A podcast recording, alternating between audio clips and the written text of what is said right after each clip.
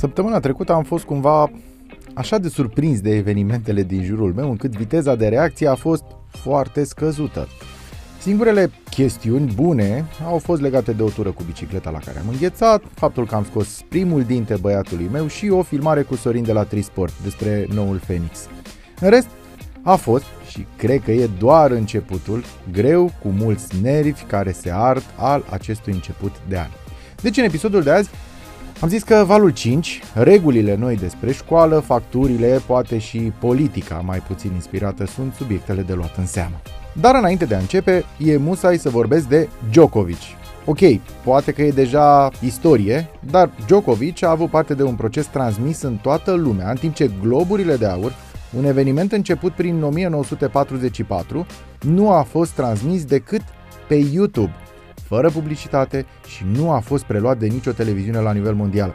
Asta arată oare ce ne interesează cel mai tare? Oricum, sârbul a plecat acasă, a ajuns acasă, are de plătit bani către Australia și interdicția de a reintra timp de 3 ani. Lumea vorbește după toate acestea din nou despre tenis. Bun, îmi pare mie sau noi nu vedem neapărat elefantul din cameră. Rusia și-a comasat trupe lângă Ucraina. Asta pentru că treaba cu Polonia pare că nu a funcționat sau a funcționat într-un mod pe care încă nu-l sesizăm, ci pare că influența sau aria de influență sunt mai importante decât pacea pentru Rusia versus restul lumii. Vestul bagă sancțiuni. Rusiei nu-i pasă. SUA pare că mușcă, dar nu o face. E o situație nasoală și e lângă noi, foarte lângă noi. Rusia a zis de mult că nu îi convine scutul de la Deveselu, baza de la Cogălnicianu. Mai nou și francezii au zis că ar trimite pe la noi niște trupe. Pe de altă parte, nu-i place ce se mai întâmplă prin Polonia, dar NATO și SUA au tot dat înainte. Ce se întâmplă cu un câine pe care le enervezi cu bățul prin gard și care scapă de acolo? Știți în această poveste cine ține bătul și cine este dincolo de gard. Discuțiile NATO-Rusia au fost pistol cu apă. De altfel, Ucraina a pornit propriile discuții tocmai pentru că a văzut același lucru. NATO zice că va acționa. Deci noi, atenție, noi, România, ca parte a alianței, trebuie să acționăm. Statele mari și bocate și SUA sunt departe. Noi suntem aici, suntem aproape. Poate mă sperii degeaba, cum ar zice cineva pe care îl cunosc. Doamne ajută! Poate ar trebui să mă gândesc la valul 5 al Omicron, la vaccinarea copiilor, la țările unde nu mai intri fără a treia doză de vaccin. Chestiuni care încalcă nasol libertățile fundamentale. Parcă ONU și alte curți înalte de justiție ar fi trebuit să, sau puteau, mă rog, să, să spună sau să facă chestii. Dar Așa că, dincolo de tot, cert este că din Rusia nu vine nimic legat de răutatea pandemiei.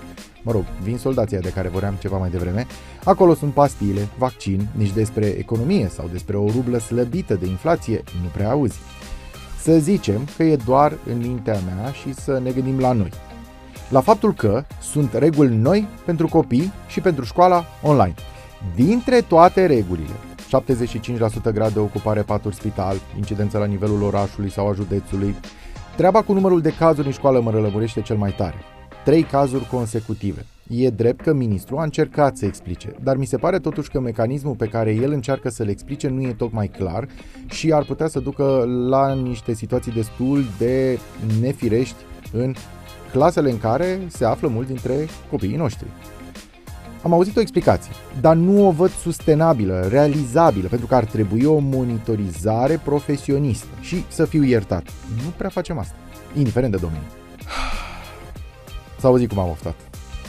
Oricum, am trecut de la un semestru la altul, fără pauză, pentru că iar a fost un an special. Nici nu mai știu al câtelea, oricum, dacă stăm să ne gândim, Știți care e finalul? Copiii vor fi mega loviți de bâlbâielile din acești trei ani care se adaugă peste anii de dinainte.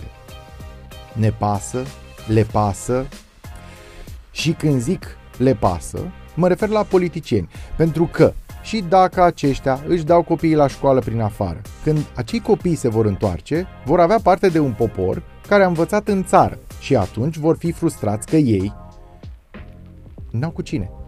Înțelegeți? Nu vor avea cu cine. Când va fi bine? 2022 sau 20.022? Sebastian? Salut, Daniel! În 2022 va fi puțin mai bine decât în 2021, dar asta nu înseamnă mare lucru. În politică va fi din nou măcel după ce generalul Nicolae Ciucă a pierdut bătălia cu ghilimelele. Totuși încă n-a pierdut războiul politic, mai ales că se sprijină în continuare pe proptelele președintelui Claus Iohannis. Apropo de Iohannis, când se lupta cu Ponta pentru Cotroceni, poza într-un profesor intransigent cu plagiatul. Șapte ani mai târziu, vedem că Iohannis e mult mai indulgent cu plagiatul premierului său, deci avem principii cu condiția să se aplice pentru alții. Miza anului 2022, dincolo de lupta cu pandemia, ține de banii europeni. România va primi câteva miliarde de euro prin celebrul PNRR. E cam ultima noastră șansă să ieșim din noroi și la propriu și la figurat. Dar hai să închei totuși optimist.